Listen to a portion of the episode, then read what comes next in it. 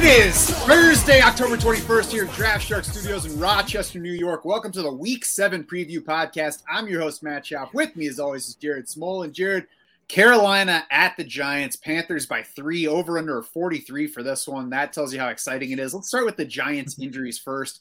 No Kadarius Toney on Wednesday because of his ankle injury. Kenny Golladay remains out. Darius Slayton practiced, but on a limited basis. He's dealing with a hamstring, hasn't played since week three. And then even John Ross was out of practice Wednesday with a hamstring injury. So if you're a Giants wide receiver, you should just be sitting in a room by yourself somewhere protecting your hamstrings. I think that the takeaway here is that Sterling Shepard is about to get 27 targets. Yeah, and Golladay and Toney were out again on Thursday, so I, I actually just removed them from our rankings a, a few minutes ago. Um, so it's going to be Shepard, hopefully Slate, and then you know Dante Pettis was super involved last week. We'll see if John Ross makes it back. But yeah, I mean Shepard, 9, 10, and 14 targets in his three healthy games this season, 27.5% of Daniel Jones' total attempts. Carolina just 20th in adjusted fantasy points allowed to wide receiver. So Shepard's like a wide receiver too. I'd feel really good about this week. And Azar Ahmed told us in the YouTube chat that John Ross did practice today. So maybe we will get saved from Dante Pettis getting 11 targets, at least this time. And really, on that front, I mean, this should be an upside volume spot for Evan Engram, but the Giants aren't giving it to him. He's seen six, six, four, and five targets in his four games back. He has 21 total targets in four games. Dante Pettis got 11 last week. That's how much Jason Garrett hates Evan Engram. I can only assume it's because of the hair. Yeah, that's telling that you know he hasn't been able to get more than six targets with all these wide receiver injuries around him. The Giants threw a, a bunch of passes last week. Um, Engram's 18th in expected fantasy points among tight ends since he returned. Um, Carolina's seventh in Football Outsiders tight end coverage rankings. Just not, not, a good spot for the Giants offense in general. So I mean Engram's an option for for some teams, but he you know he's definitely outside our, our top 12 tight ends for this week. Yeah, he's not a target. He's somebody if you need a tight end and you're looking down there, sure, it's Evan Engram. By the way, Jared, we didn't really talk about him before leaving the Browns game, but Brian Draper in Facebook wants to know is Donovan Peoples Jones going to score a touchdown tonight, which means either will he catch a Hail Mary or will he run over a quarterback and steal his soul?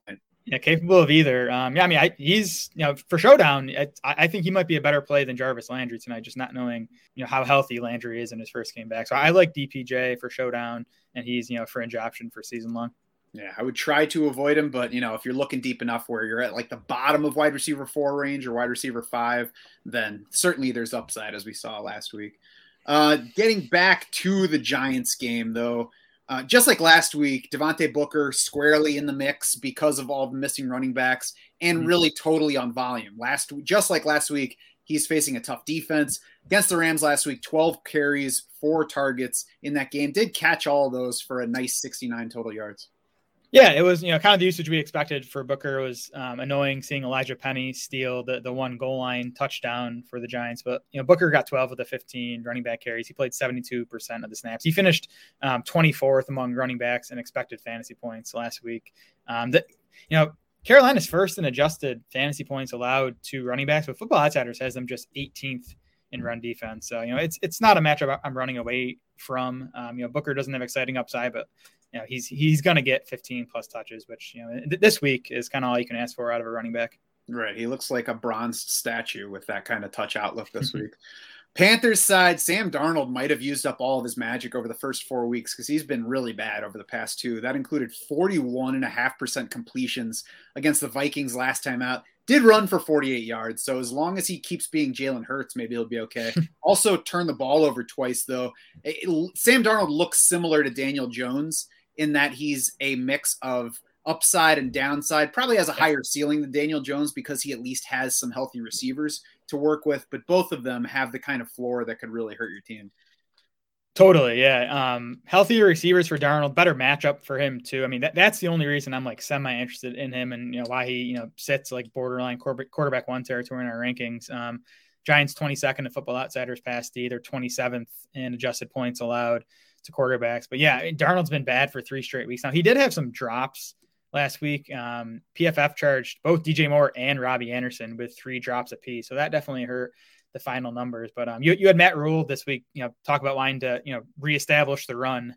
Um, this week, you know, probably because Darnold is playing so poorly. So um, that might that makes me like Chuba Hubbard, um, who you know, if you have, you're probably starting him regardless.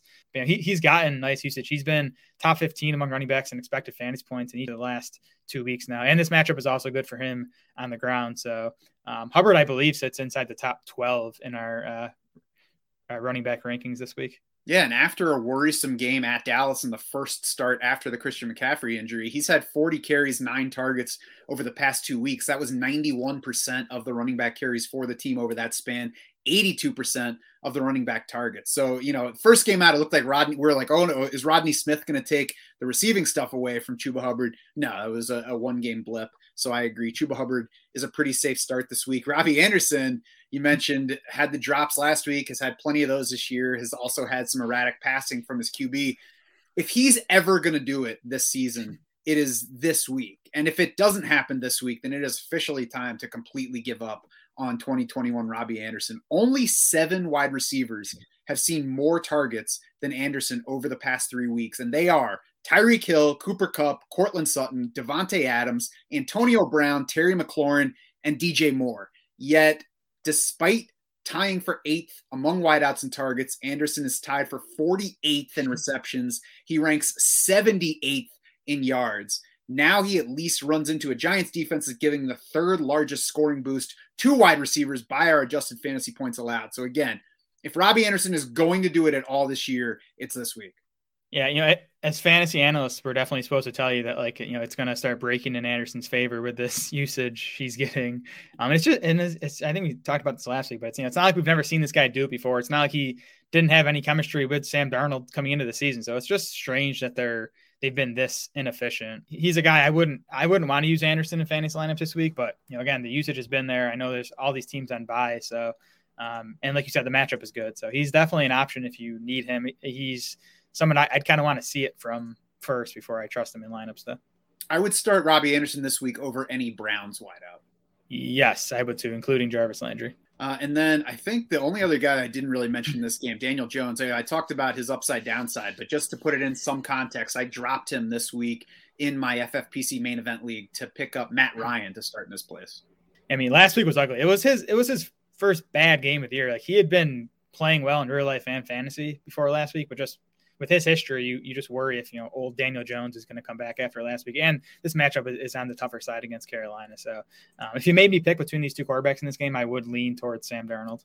And plus, even though he was playing well before the New Orleans game, he wasn't really scoring particularly well in fantasy. So there's not even that to kind of lean on. So yeah, lots of downside and lots of other guys with similar to better upside. Kansas City at Tennessee, Chiefs by five and a half, the over under a 57 and a half. So a game we want some players from. On the Chiefs side, Travis Kelce, Tyreek Hill, both managing injuries. I think we should expect both to play. Travis Kelce put in a limited practice Wednesday. Tyreek Hill did not practice, but he started out last week not practicing as well, ended up being fine in that game against Washington. The Titans are the most favorable matchup for QB scoring in the league and second best for wide receivers. So, I mean, it's a great spot for a Chiefs offense we already love. And really, the matchup only kind of matters for Mecole Hardman because we're just wondering whether he's going to get the targets. Yeah, Hardman has um, finished as a top 38 fantasy wideout in three of the past four weeks now. He's gone wide receiver 34, 72, 20th, and then 38th. Um, you know, his his like playing time hasn't really changed. Um, he's still sitting just 40th among wide receivers in expected fantasy points. But if we you know think Mahomes is going to have a massive game here, which I do, um, Hardman should be a part of that, especially with Tyreek Hill. I mean, he put up the big numbers last week. He had he had nine catches, 76 yards, and a score, but his playing time was definitely limited. He only played 57 percent of Kansas City's offensive snaps. And like you said, he didn't practice on Wednesday. So and we'll see if that snap rate climbs. But any anytime he's off the field can't hurt Mecole Hardman's chances.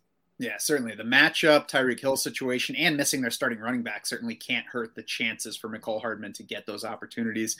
Speaking of the running back situation, Darrel Williams got the start last week with Clyde Edwards Helaire out, got 87.5% of the running back carries, 50% of the running back targets, split those with Jerick McKinnon. So we'll take that kind of split from Darrel Williams. He sits inside our top 10 at running back across formats for week seven.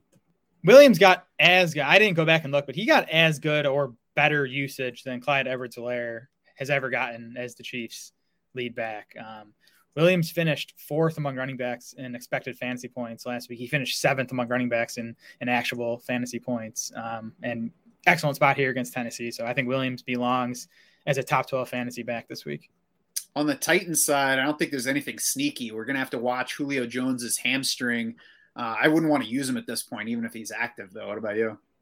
I, would be surprised if he's active. I mean, if a guy misses two games with a hammy, then re-injures it, you know, usually they end up missing at least the same amount of time with the with the aggravation. So I would not bank on Julio playing. Um, that only helps AJ Brown, who you know, usage was even better last week than it was in his week five return, and the, produ- the production followed. You know, after the goose egg in the first half of that game, uh, ended up with it with a strong fantasy outing. Looks good, um, and obviously a good matchup here for AJ Brown. Yeah, that was weird. He had nothing in the first half on one target, and then he had an awesome game in the second half. Seven catches for 91 yards on eight targets. So the game script should be similarly in his favor um, this week. So yeah, I'm certainly like the idea of starting AJ Brown. It's also an upside spot for Ryan Tannehill. The Chiefs are still a positive matchup for quarterback scoring, even though Taylor Heinicke let us down last week. Yeah, it's a good spot. You got to hope you get some increased passing volume from Tannehill, which should happen if Tennessee's playing from behind. But um, you know, he, he hasn't gotten that the the last two meetings against the Chiefs. These teams have played each of the past each of the previous two seasons. Um, Tannehill went uh, for 181 yards and two touchdowns on 19 pass attempts in that first meeting in 2019. And then last year, 209 yards and two touchdowns on 31 pass attempts. Um, so, you know, Tennessee's been able to just ride Derrick Henry in these games. Um, but I mean, you know, even you know, even those games from Tannehill, he scored twice in both of them, so those won't kill you. And then if you do get you know 35, 40 pass attempts, he could really have a, a spike week. Yeah, you got to know there's some downside risk, but he's he's I think like eighth in our quarterback rankings right now. Basically, everybody from there down to 15 yes. is the same kind of deal where there's some downside and there's some upside, and probably not a high ceiling beyond that QB seven or eight spot. Yes. Yep. New York Jets at the New England Patriots. The Pats by seven and a half, over under a 43. Honestly, this looks like a gross game to me. I mean, there's nothing you can trust on the Jets side. Corey Davis is in play, but he's no lock to lead the team in targets. Trailed Jamison Crowder in Crowder's first game of the season, and then only beat Crowder by one target the last time out against the Falcons. So the Pats haven't been good in coverage lately. They have fallen from, I think they were second in pass defense DVOA two weeks ago, and then they got shredded by Davis Mills and Dak Prescott. I think that there's still the capacity that they play tough in pass defense, and really, it's like just enough that I don't want to play Jets anyway. So maybe it's you know a little bit more reason not to. Yeah, and this is the second meeting between these two teams. They played in week two, and you know Zach Wilson was a disaster. 210 yards, zero TDs, four interceptions. You know, we'll, we'll see coming out of the bye week. Um, you know, maybe that maybe that helps. Um, and, and, I do agree. Like New England's a beatable pass defense, but um, you can't really trust any of these wide receivers. I do think Davis is the best bet if you if you need to use one. Um, I'm hoping Elijah Moore gets it going coming out of the bye here because he's been super disappointing so far. Yeah, but certainly no reason to believe that it's going to happen yet. So, no. uh, yeah, we'll see. I think on the oh, before we get away from the Jets side, um, also a top 10 defense in DVOA uh, for the Patriots. Michael Carter, Ty Johnson, Tevin Coleman, though, are all still involved. I mean, Michael Carter first among them, but it's really just an yeah. if you're desperate situation. I mean, as we've been saying, Carter has he's emerged as the lead back here, and the other, the other three guys are still involved. It's still a committee, um, but Carter has 14, 12, 16, and 13 opportunities over the last four games now. So again, you know, it's kind of Dearness Johnson level volume for Michael Carter. Probably going to be inefficient because he's on the Jets offense. Mm-hmm. On the Patriots side, Jakobi Meyers remains fine. I think Hunter Henry is decent for his position. Just two targets last week, but that was a season low for him. Touchdowns mm-hmm. in three straight and five plus targets in three straight games before last week. Yeah, season high route rate for Hunter Henry last week at 77%. It's kind of been trending up over the last four weeks now. Um, you know, there, there, just wasn't much passing volume to be had in New England last week, but um, he's he's still a pretty good bat, you know, relatively speaking, this week. And the Jets are 22nd in adjusted points allowed to tight ends. Football Outside Football Outsiders has them 21st in tight end coverage, so it's a nice individual matchup for Henry too. Yeah, not much play volume in general for the Patriots last week, hmm. but Damien Harris was nice. 18 carries, 101 yards, a touchdown in that game. He's off the injury report this week after playing through a week six questionable tag for a rib injury. So he should be good to go as a fantasy option at least. Brandon Bolden came away from that game with a thigh issue. And even before that, uh, it looks like maybe Rhamondre Stevenson has kind of replaced him as that number two running back. Yeah, Stevenson um, was their yeah was their pass catching back last week. He led Patriots running backs in pass routes. He led them with three targets. Um, had five carries for 23 yards and a score. Um, I mean, you're you're going to need more from Stevenson for him to be a real fantasy factor. I still think he's an interesting stash, but not really a starting option yet. Like you said, Damien Harris, you know, stepped back into that lead role last week. Had 18 of New England's 24 running back carries. He went for 62 yards and a score on 16 carries against the Jets back in week two. The Jets are 29th in adjusted points allowed to running backs. Yeah, I think Stevenson is slightly more interesting than Brandon Bolden because he would take more carries if Damien Harris goes down. But yeah, I don't think that he's a, a, real starting option right now. It is worth mentioning he had five carries, three targets, and just 18 snaps against Dallas. So did get the ball a fairly high percentage of the time he was on the field for whatever that's worth. Cincinnati at Baltimore, Ravens by six and a half, over under 46 and a half. A mm-hmm. week after allowing Carson Wentz to throw for 390 and yielding a season high 513 total yards to the Colts, the Ravens held the Chargers to a season low 208 total yards and six points. I think when you balance out those two games right next to each other, I would say don't upgrade any Bengals passing game options or avoid them, mm-hmm. lean away from using them if close, but it's certainly not a matchup that you have to stay away from. I mean, the scary thing to me is that the Bengals have a 20 point implied total. Like I, I'd bet on them beating that, but you know, Vegas, Vegas is Vegas for a reason. They tend to be right about this stuff. So that has me shying away from the offense a little bit. And that said, Joe, Joe Burrow is playing awesome. You know, his his efficiency, he's fifth in the NFL in completion rate, fourth in yards per attempt, fourth in touchdown rate, seventh in quarterback rating. He's been just okay in fantasy because the volume hasn't been there, but that that volume has been coming up. Um, they have the Bengals have finished top 15 in situation neutral pass rate in three straight weeks now. Burrow has 33 passes per game over that span after having just 25 passes per game over the first three. So if that if that maintains, then I think you know he's back as a lower end quarterback one um, most weeks. And this matchup too. So Baltimore is the third blitz heaviest defense in the NFL. Burrow has the second highest PFF grade against the blitz this season. He's been good when blitz. So um, this matchup might kind of play into his favor. I wonder if that combo plays into Tyler Boyd's favor by making him attractive as a shorter range target. I, I can't say that I can't say that I like it enough to actually take a, a, shot on him unless I'm looking well down the rankings and like wide receiver four territory and, and looking for somebody with some upside. I think there's a chance at volume upside. At the same time, Tyler Boyd hasn't topped 62 receiving yards in a game against the Ravens since 2018. Yeah, and his his usage has been disappointing alongside Tee Higgins. You know, in, in the in the uh, four games Higgins has played this season just 5.3 targets per game for Boyd in those. You know, he, he needs a lot more than that to deliver just the type of, you know, short range player he is. But he, he does have the best matchup here against slot corner Tavon Young. Um, he's 80th among 97 corners in PFF's coverage grades. And like you said, that the, you know, Burrow having to get the ball out quicker against the blitz could kind of feed into to Boyd's hands too. So he, he's he's an option. Um, but again, the, the floor is so low just because the volume he's gotten in years past is not there anymore. Yes, I think you can use it as a tiebreaker against guys similarly in wide receiver four range, but not a reason to get excited about Tyler Boyd this week. Easily, by far, the, the um, weakest coverage spot for the Ravens has been running back so far. So maybe that helps Joe Mixon, who has been helping himself pretty well this season. Yeah, I mean the carry volume has been there every week. The targets have been all over the place. You know, it was nice to see him get back up to six targets last week. We'll see if that continues. But I mean, he's he's averaging 20.2 carries in his five healthy games this season. So that that alone makes him you know an, an easy start. Let's hope Samaje Perine's return from the COVID list does not siphon any targets from that total. On the Baltimore side, Latavius Murray, no practice Wednesday because of his ankle injury. I think if Murray is out for this game, Devonta Freeman is disturbingly in play for fantasy lineups. And, you know, we'll see in that eventuality what the role is for Ty'Son Williams. Yeah, I would imagine if Murray's out, and I do think Murray's going to miss. Um, Dr. Chow thinks he's dealing with a high ankle sprain. You know, the team hasn't confirmed that yet, but if, that's the case, he's definitely not playing this week. But so if, if Latavius is out, I would imagine Ty'Son will be active. I have no idea how touches and snaps will be divvied. Um, Le'Veon Bell actually out snapped Devonta Freeman 22 to 21 last week. Um, Freeman had one more carry and he had two targets to Bell zero. It's it's going to be a committee.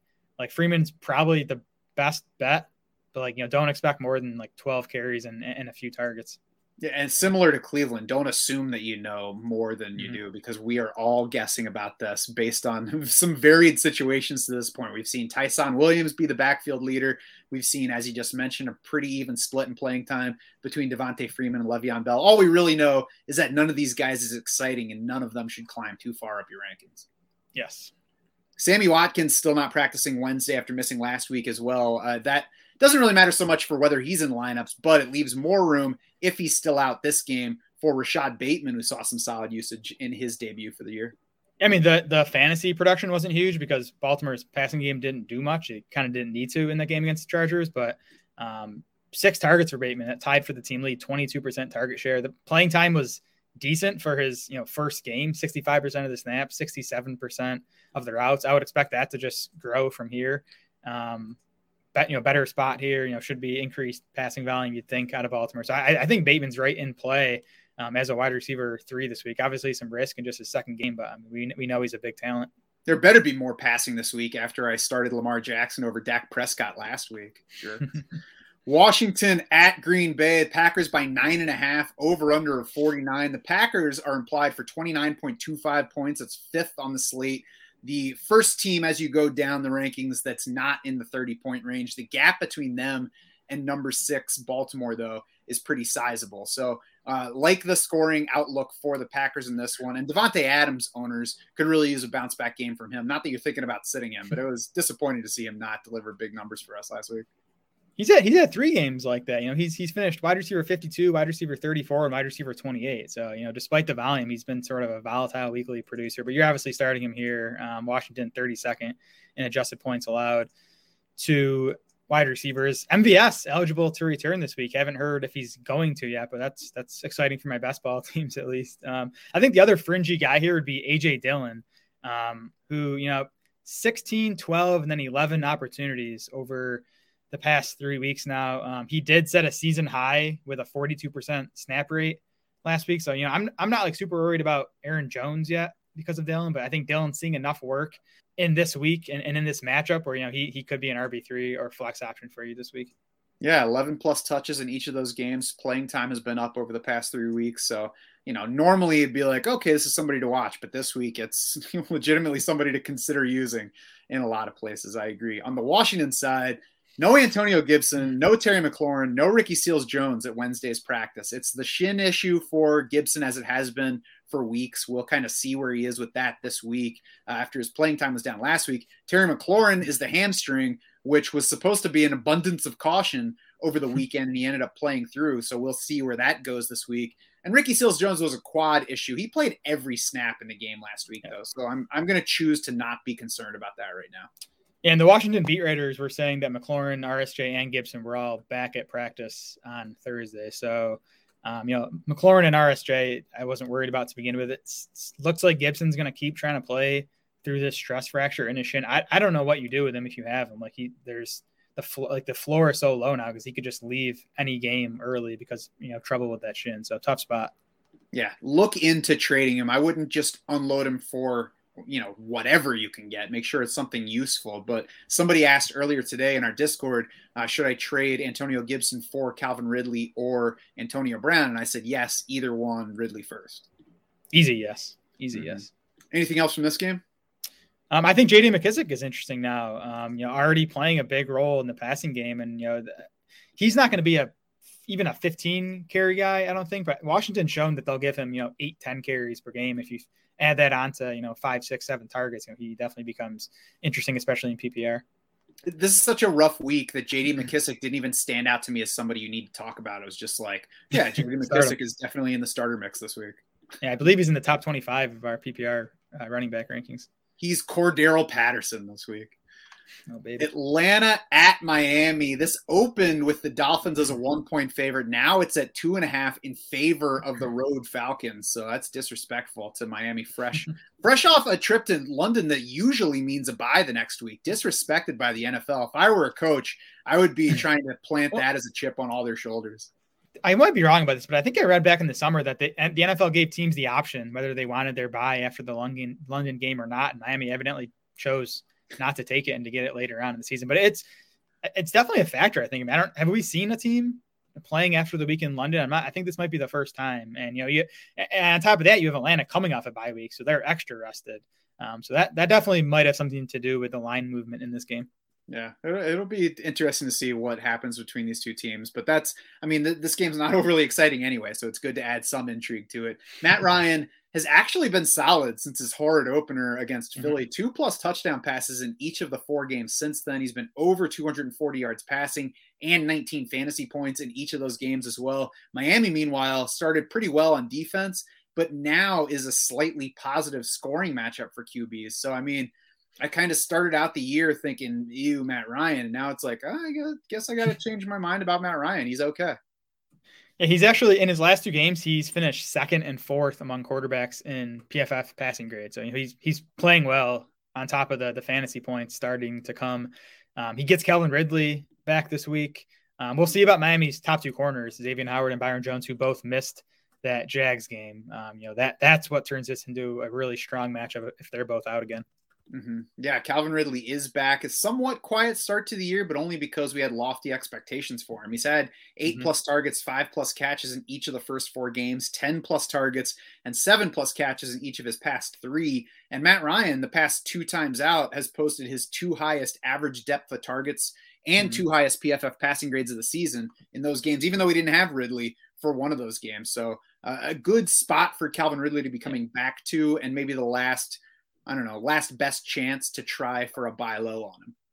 Yeah, I think Ridley is going to, you know, kind of have his breakout game of the season on Sunday. Like you said, the usage has been there. He's actually fourth among wideouts and expected fantasy points per game. You know, he just really hasn't. I don't. Does he have a touchdown? You might have like one touchdown. Yeah. He hasn't made many big plays. Um, but you know, all the usage you want to see has been there. He's still a good player. Matt Ryan's playing better again. Miami's corners both dealing with injuries, so it's it's a really nice spot for Ridley. He's someone I'm going to be using in uh, DFS tournaments this week for sure. Kyle Pitts is an every week starter, and that's especially true after last time out. He delivered a big one for us in week five. And then the backfield, we have to sort out. Mike Davis, I mean, this week he looks like Eddie George just because we know he's going to get carries. He yeah. got fewer than Cordarrelle Patterson the last time they were both on the field, though. Yeah, first time all season. Uh, was 14 carries for Patterson to 13 for Mike Davis. Patterson's role was way expanded in that London game. I think that was at least partly due to Calvin Ridley being out, at least as far as the passing game usage goes. He saw nine targets in that game. Um, but again, the fact that he out carried Mike Davis, that's interesting. You know, we'll, we'll see what Atlanta does with the backfield coming out of the bye week now. I, I would not be surprised if it's, you know, at least basically a 50 50 split in carries between Davis and Patterson. Yeah, I'm certainly not worried about Patterson's role coming out of the bye, even with Calvin Ridley and Russell Gage coming back, uh, because the way that he's played so far and the way the whole offense has looked, I, they would be stupid to not keep him heavily involved. But, you know, it'll be interesting to see if they say, all right, we're going to make sure that Patterson gets more snaps and touches going forward, or we're going to scale him back so we don't overwork him and wear him out for the later part of the year now that we have some more help back at wideout. Yep. Russell Gage is back, as you mentioned. I'm not sure how much that means. Uh, we will see what that effect has on Patterson. We'll see whether Russell Gage gets any targets, but you got to be looking really well down the list for Russell Gage to be even semi interesting, I think. Well down the list. On the Miami side, DeVante Parker put in a limited Wednesday practice dealing with shoulder and hamstring issues. So we'll see whether he can make it back. Preston Williams was limited. We'll see if he's back. Will Fuller will not be back yet. He'll be eligible to come off IR after this game. So should be a similar wide receiver picture. We'll see about Parker and Preston Williams. Tua looked pretty good against the Jaguars last week. He's in the mix just outside our top 12. I mean, obviously had the, the plus matchup against Jacksonville, um, but Tua also finished sixth among quarterbacks in PFF passing grade last week. So it, was a nice performance in his first game back. And you know, he gets another good matchup here. Atlanta's 30th in Football Outsiders pass defense rankings. They're 25th in adjusted points allowed to quarterbacks. I mean, it would help too if he could get DeVante Parker back. I mean, I think that would make him a more interesting Week Seven starter. Uh, we have to remember though, the PFF has some Europeans at the top of the hierarchy, so that probably added to Tua's grading performance in that in that game. Jaylen Waddle, Mike Gesicki, are, are, solid. You have to keep in mind they have the downside risk of not getting a bunch of targets, but you know you can't really uh, hate the situation yeah. for them heading into this week. I mean, Gesicki's like he's top eight among tight ends in any metric you look at: targets, pass routes, expected fantasy points. Um, and yeah, e- even dating back to last season, like two two has been good for Gesicki. There's obviously some some chemistry there between those two guys. He's probably at least top five among tight ends in uh, dunking ability and volleyball talent as well. Uh, easy number one, I think. Myles Gaskin, 14 total yards last week. So we knew that the 10 catches were a mirage. He reminded us last week. He did get six targets though, and he has seen five plus targets in five of his six games so far. Has also seen just five carries or fewer in four of his past five outings. Yeah, th- that week four game where he only got two opportunities, that that's kind of been the outlier. Other than that, he's been around like 10 to 15 opportunities. Um, he was just super inefficient last week. I mean, five carries for nine yards and then two catches on six targets for five yards. I mean, you're you're pro- you're going to get five to eight carries on him, out of him, and then you know probably four, five, six targets. So you know he's an option in PPR leagues, especially um, in, in, a pretty good matchup here against Atlanta. But the, the upside is just not there because we, we know he's not going to get you know 20 opportunities in any game. Yeah, the playing time was also down versus Jacksonville, but that might have just been the British to American conversion. Philadelphia at Las Vegas. The Raiders by three, over under 49 and a half. That's up two points from where it opened. Dallas Goedert is set to be the lead tight end again. So just a couple weeks after we talked about him as a sell, suddenly looks like he might be a buy. And he came off the COVID list Thursday morning, so he will be back for this game. If you combine Dallas Goedert's numbers with Zach Ertz's for this season, you have the number three tight end in PPR so far you know, I'm not going to go ahead and project him for all of the things that both of those guys got so far, but behind Dallas Goedert on the depth chart at the position are undrafted free agent Jack Stoll and QB conversion, the next Logan Thomas, Tyreek Jackson, who just came, Tyree Jackson, who is so new that I'm going to add a K onto his name. And he just came off of IR, so I don't even know how soon he's actually going to play football for the Eagles. Yeah, I mean, if you drafted Goedert, this is exactly what you wanted. Um, and, and, we saw four games of Goedert last year without without Zach Ertz. He averaged 5.8 targets, 4.3 catches, 50 yards, and half a touchdown per game. Um, you know that that'll work. Um, Goedert and Ertz have averaged 8.3 targets per game combined this season. That's a number Goedert could get to. And his you know first game of the season without Zach Ertz comes against Vegas, who is 30th in adjusted points allowed to tight ends, 23rd in Football Outsiders tight end coverage ranking. So you know, Goedert, easy top eight tight end. You know, really could be a top five tight end the rest of the way. Yeah, and I'll have a trade proposal for him, I think, later. And when we get to the next game, actually, on this list, DeVonta Smith, though, sticking with the Eagles, kind of is what he is at this point. There's going to be upside to him just about every yeah. week, but there's also downside every week in that – the chance that his quarterback just doesn't throw him the ball and the right. chance that his quarterback doesn't have a good passing game, which was the case for nearly all of the Thursday night loss to the Bucs. Yeah, that's exactly right. I mean, the, the usage is there for DeVonta Smith, but just the, the passing game is so inconsistent. He's going to be inconsistent. He he has he has three weekly finishes inside the top 27 wideouts, but the other three are wide receiver 86, wide receiver 69, and wide receiver 71. So, I mean, you, you just got you just got to know that you know he he might give you a solid week, but there's also a chance he's, he's going to kill you. Yes, there's it's not quite boom bust because I don't think he truly has the boom potential. I don't think there is really that 10 to 12 target upside. Um, so it's short of boom bust, but it's like help or bust. I like it. I think it's a similar deal with Miles Sanders. The touch shares are there, the performance is there, but the total opportunities continue to not be. Exactly. I mean, you know, he he's seventh among running backs in total snaps. He's played 69% of the Eagles snaps. Um, so he's on the field. Philly just hasn't run the ball. They're 23rd in run rate. They're 28th in situation neutral run rate. The Eagles running backs as a as a group are 20 or 31st in carries. You know, only only the Dolphins, I believe, have fewer running back carries than Philly. Um, but the, the running game's been good. You know, Sirianni made a comment this week about you know wanting to get Miles Sanders going a little bit. As I, I, I like him this week. I think he's a good DFS tournament play, and I think you know he's someone I, would feel okay about as a running back too in fantasy lineups. The, the receive the you know the receiving stuff has been there too for Miles Sanders. He's you know top 15 in targets and catches. He just needs you know he needs Eagles to run the ball a bit more, and if they do, then you know he, he's set up to be to be pretty productive the rest of the season.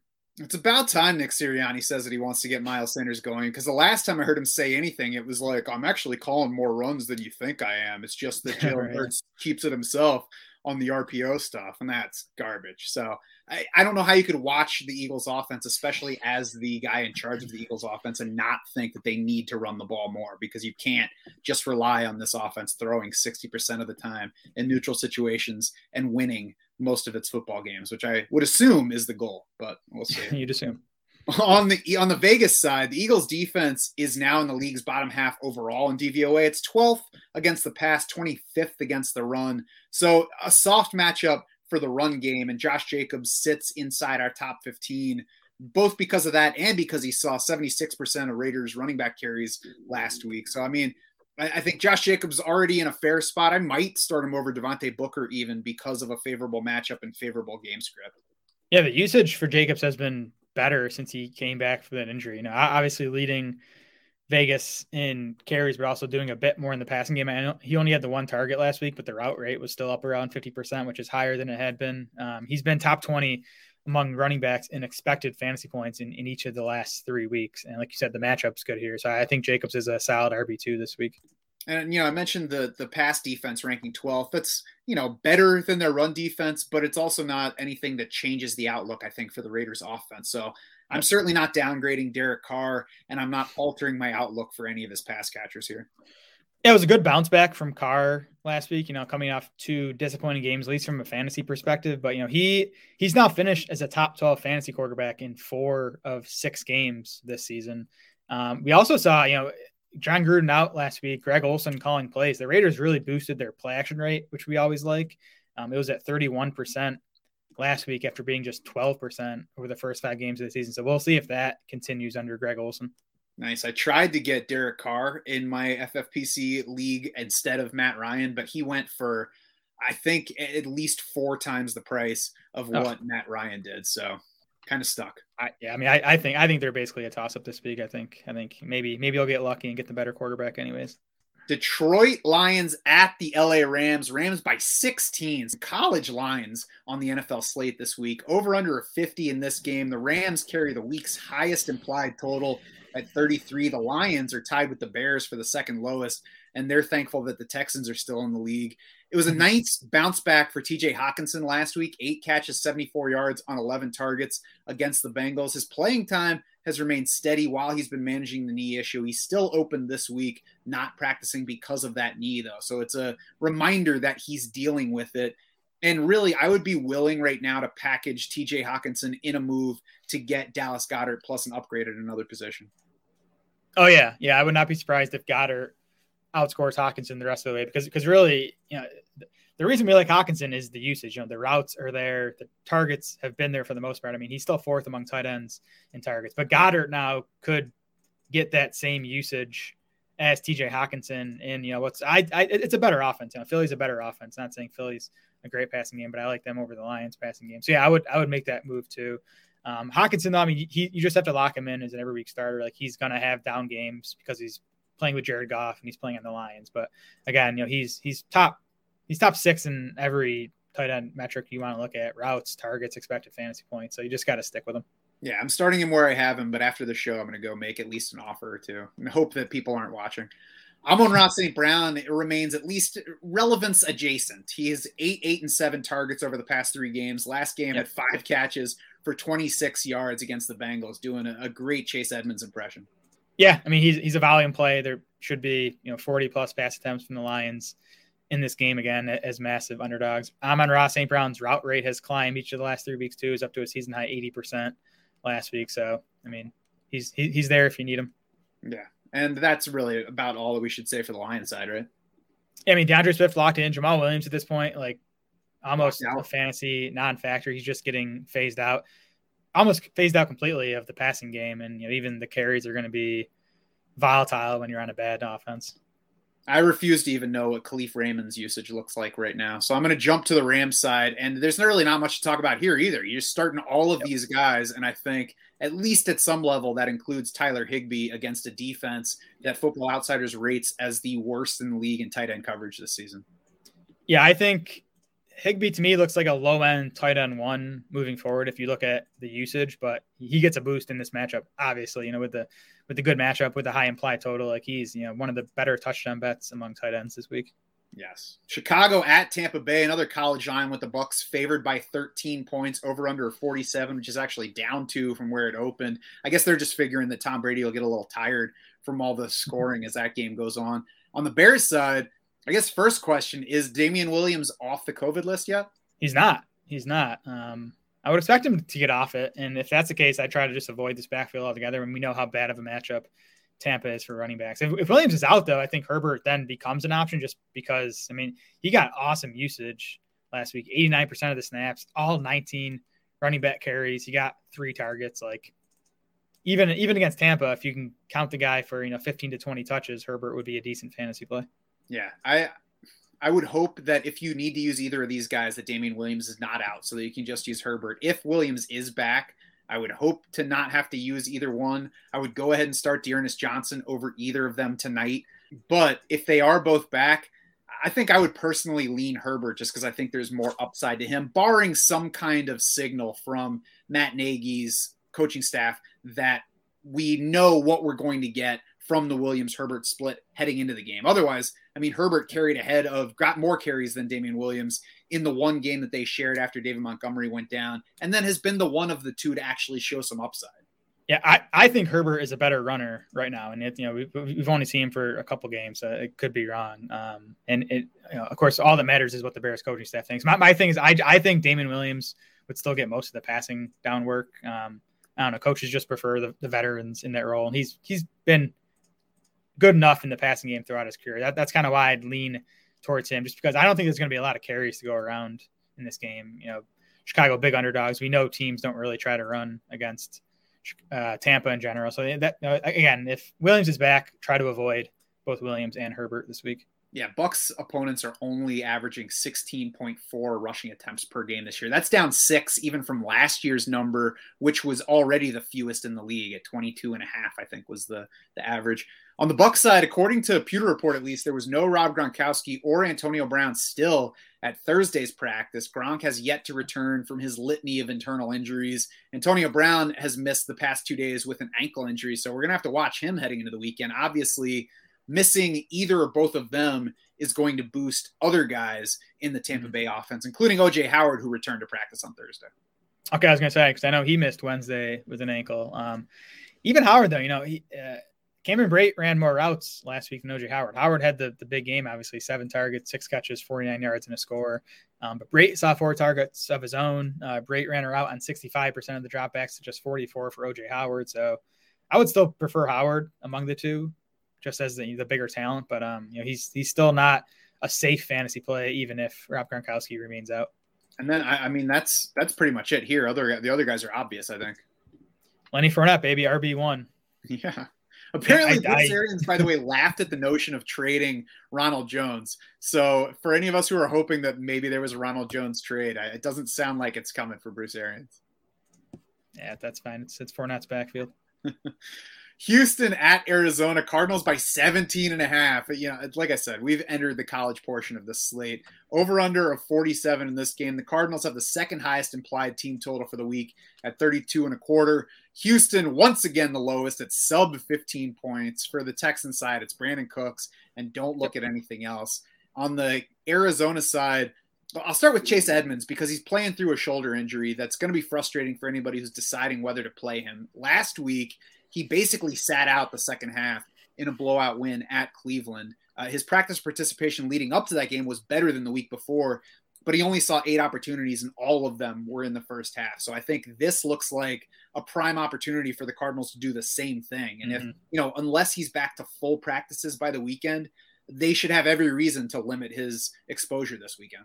Yeah, and you know, even in week five, which was a more competitive game, he saw just six carries and four targets. So I, it definitely seems to me that the shoulder is limiting his volume, and I completely agree. You know, Arizona should be up multiple scores going into the half here, and they, they could definitely rest or at least limit Edmonds in the second half. So uh, I would not try to use him. I, I do think James Conner is a, a nice play this week. I mean, he's you know he's been getting double digit carries basically every game. He's Arizona's clear clear goal line back, and you know with their implied total, I think he's he's a pretty strong touchdown bet this week.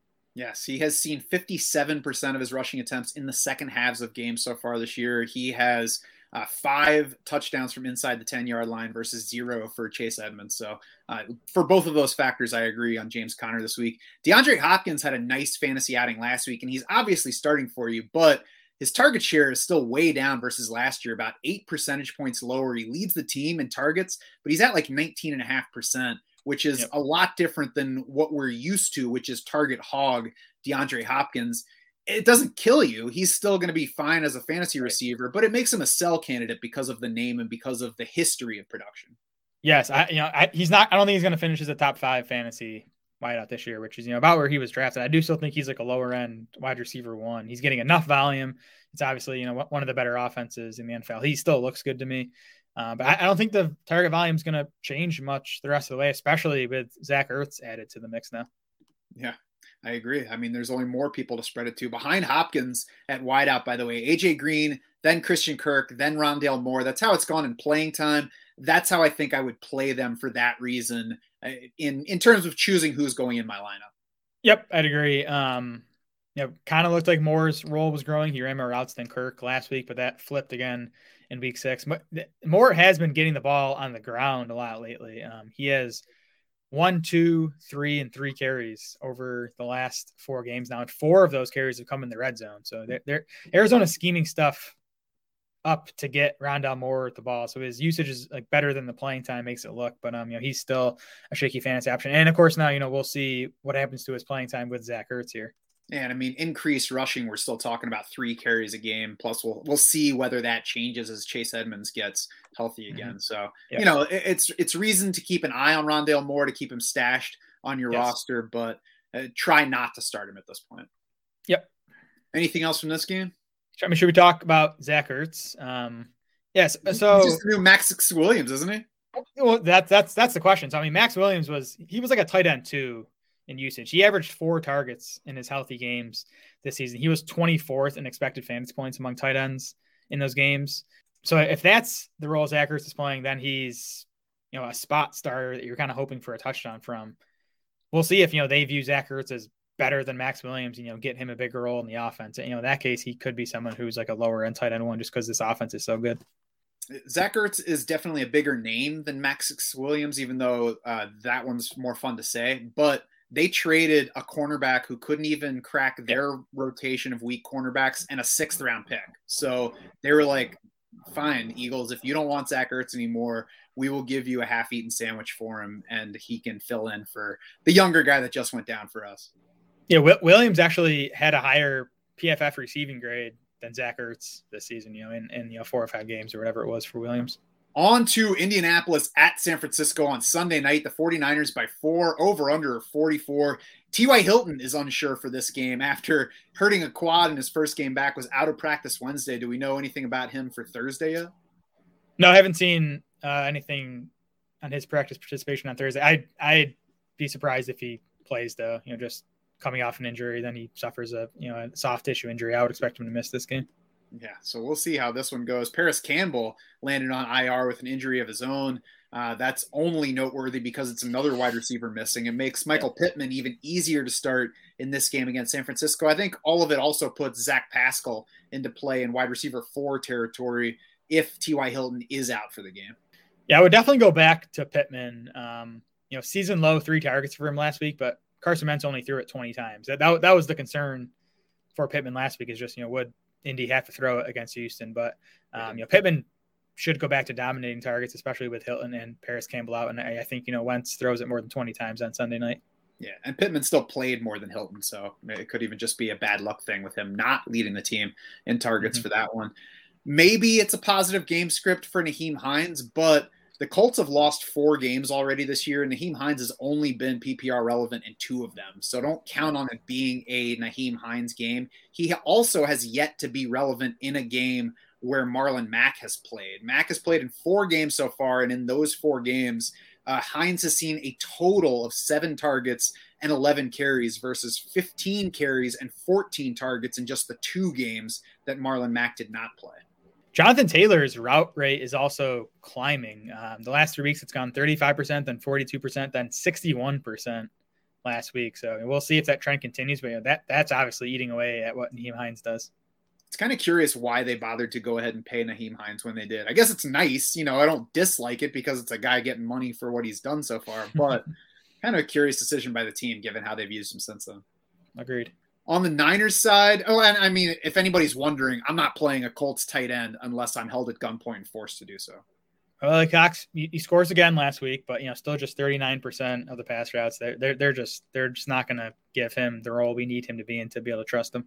Yeah, if you want to bet on Mo Tunyon, then you can, but I'm not going to. On the Niners side, no Trey Lance at Wednesday practice. Meanwhile, Kyle yeah. Shanahan sounds optimistic at Jimmy Garoppolo being ready to play this week, coming off of his calf issue. Seems like Jimmy Garoppolo will reclaim the starting job as long as his calf is ready to go. And I honestly wouldn't feel the need to cling to Trey Lance in any one quarterback leagues. I've certainly seen some folks who who seem like they want to, but I, I don't think there's ultimate ceiling to Trey Lance this year. I mean, there's still ceiling if he gets on the field. I just, I, I'm with you. I don't think he's gonna unless Garoppolo gets hurt again. Like you know, Shanahan's kind of been saying Lance isn't ready, and everything we we've seen, I, I kind of think that's true. He's just not there as a passer yet. Um, yeah, so I'm with you. I think Lance is droppable. I think Garoppolo is going to start Sunday night. Um, that, that's good news for for Deebo Samuel. I think it's going to be mean more passing out of San Francisco, more accurate passes from Jimmy Garoppolo. Um, it's a good matchup here too. The, the Colts, by the way. Um, first in Football Outsiders run defense rankings, 29th against the pass. So you know, that's about as, as pass funnily of a defense as you can get. Mm-hmm. Yeah, and you want to say that it's good news for pass catchers, but that really is just Deebo Samuel at this point because Brandon Aiyuk has one game of more than two catches. George Kittle still on IR, so it's it's Deebo and, and really nothing else. The backfield got Elijah Mitchell back in week five before last week's bye. He saw 90% of the halfback carries in that game, and both of the targets for the position. So I think he is a volume based starting option this week. I would start Elijah Mitchell over D'Ernest Johnson, for example. Yep, me too. Um, 68% of the snaps for Mitchell in his return in week five. Uh, again, the matchup's tough. Um, Indy's fourth in adjusted points allowed to running backs. But I mean, if, if this Niners running game is going, they can they can run on anyone. I do think, if for that reason, I think Trey Sermon, who has been dropped in some places now, remains stashable if you can afford to do so. He got dropped actually in my main event league and got claimed for like five hundred and eight dollars or something like that. Wow, I would not spend five hundred eight dollars on him, but he should definitely be owned. I mean, I think Sermon and Aiyuk should be owned just to see what their roles are coming out of the bye week. Yeah, I, I wouldn't feel like either one is somebody you can't drop if you really need that spot for somebody. But if you have a spot to play with and you're like, well, I'm going to hold Marlon Mack just in case he gets traded, I would definitely rather have either Brandon Aiyuk or Trey Sermon. Agreed. Uh, Jeff Wilson's another name that's kind of been bouncing around, but the last I saw is the Niners still don't expect him back until late November. So really, nobody knows for for sure at this point if he's going to be relevant to their offense at all this season. Yeah, I mean he's he's still Jeff Wilson. Like I I, I get it, but yeah, I, I think they like Elijah Mitchell, and you know we'll see if Sermon can get it going. He is Jeff Wilson Jr. At least he's younger than the actual Jeff Wilson. Sure. New Orleans Saints at Seattle Seahawks to close out the week in almost the crappiest way possible. Really, some some garbage bookends with uh, Cleveland Denver tonight and New Orleans Seattle on Monday night for this weekend. But we'll hit the game because there are guys playing it. Saints are five point favorites on the road. That's up one and a half from where it opened and over under 43 points. The Saints did designate Tre'Quan Smith to return this week from IR. Ian Rapoport, however, says that Michael Thomas is still, quote, multiple weeks from returning. So we'll see about any further updates on that. We'll also see whether Smith is actually ready to play this week because mm-hmm. uh, just because he's returning from IR, just because he's being activated from there or designated to return doesn't mean that he's necessarily on the active roster yet. Yeah, we'll see about that. You know, shouldn't be in your plans anyway. I, I think Marquez is the one Saints receiver to talk about his production the past few weeks has just been fluky. I mean, he, he caught the Hail Mary. He had a couple other long touchdowns. He is still just 87th among wide receivers in our expected fantasy points. Um, this this Saints team just doesn't want to pass if they don't have to. I'm not sure they're going to have to pass much in this game against Geno Smith and the Seahawks. I mean, it's a good matchup for Callaway. You know, the Seahawks secondary is not good. Um, but you know, he, he still comes with a super low floor because you, you could just get, you know, 18 pass attempts out of the Saints any game. Yeah, he doesn't rate well in expected fantasy points, but he's behind only Donovan Peoples Jones in unexpected fantasy points. Four catches, 85 yards, two touchdowns his last time out on eight targets for Callaway. That's the first game of more than five targets for him this year. And those numbers bring his season averages up to 2.6 receptions and 44.4 yards per game. So I guess it's up to you whether that belongs in your week seven lineup. really it's just Alvin Kamara and nothing else on the Saints side until at least until Michael Thomas comes back. Yep. On the Seahawks side, no practice report yet because they're playing Monday night. So the first one will come out Thursday. I think the biggest thing that we're looking for there is the participation of Alex Collins, who came away from he, he left the Sunday night game late with hip slash glute injuries. I don't know exactly what the deal is there, but we'll see about his participation this week. And it might be even more interesting because Pete Carroll says that Rashaad Penny will be, quote, back to full speed this week, whatever his full speed looks like at this point.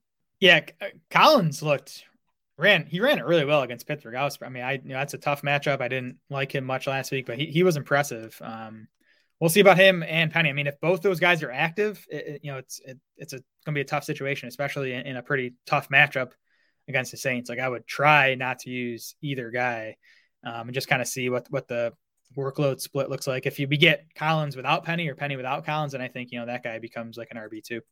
Yeah, I agree with all of that. Chris Carson, of course, is currently on IR, so we'll see how soon he can come back. And if Geno Smith is not killing DK Metcalf and Tyler Lockett, he is at least holding their heads underwater until they start struggling. So, so Geno had 104 air yards last week. That was the lowest by any team all season you know, there there was just no opportunity for these for these wide receivers to do anything.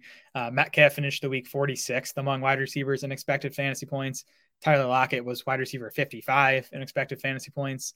Um, you know, the, the, Saints have actually struggled against wide receivers. They're 28th in adjusted points allowed to wide receivers. Um, but man, that was a good matchup against Pittsburgh last week too, and both these guys dis- disappointed. So, I mean, they're Metcalf and Lockett are, are like I, I would call them benchable. I know it, teams probably can't this week with all the teams on by, but to me, they they are not must starts with Geno Smith in there. I agree. I think I sat Tyler Lockett for somebody. I can't remember. Actually, I think I was about to sit him and then realized that the other guy was on by and still thought hard about it. 104 air yards. That's like what Patrick Mahomes throws underhand each week. Cor- Courtland Sutton had like 240 something by himself last week. Wait, they should play Courtland Sutton or maybe even Kendall Hinton at quarterback instead of Geno Smith this exactly. week. That's going to do it for this week seven preview edition of the podcast. Head over to draftsharks.com now to see our full week seven rankings to help you finalize your lineup decisions. Check out the My Teams page for customized lineup recommendations and help with the free agent finder. You can also find us anytime in the free Draft Sharks Discord. You can find the link to join there in the description for this podcast, wherever you might be consuming it. For Jared Smola and the rest of the Draft Sharks crew, I'm Matt Schauf saying thanks so much for swimming with us.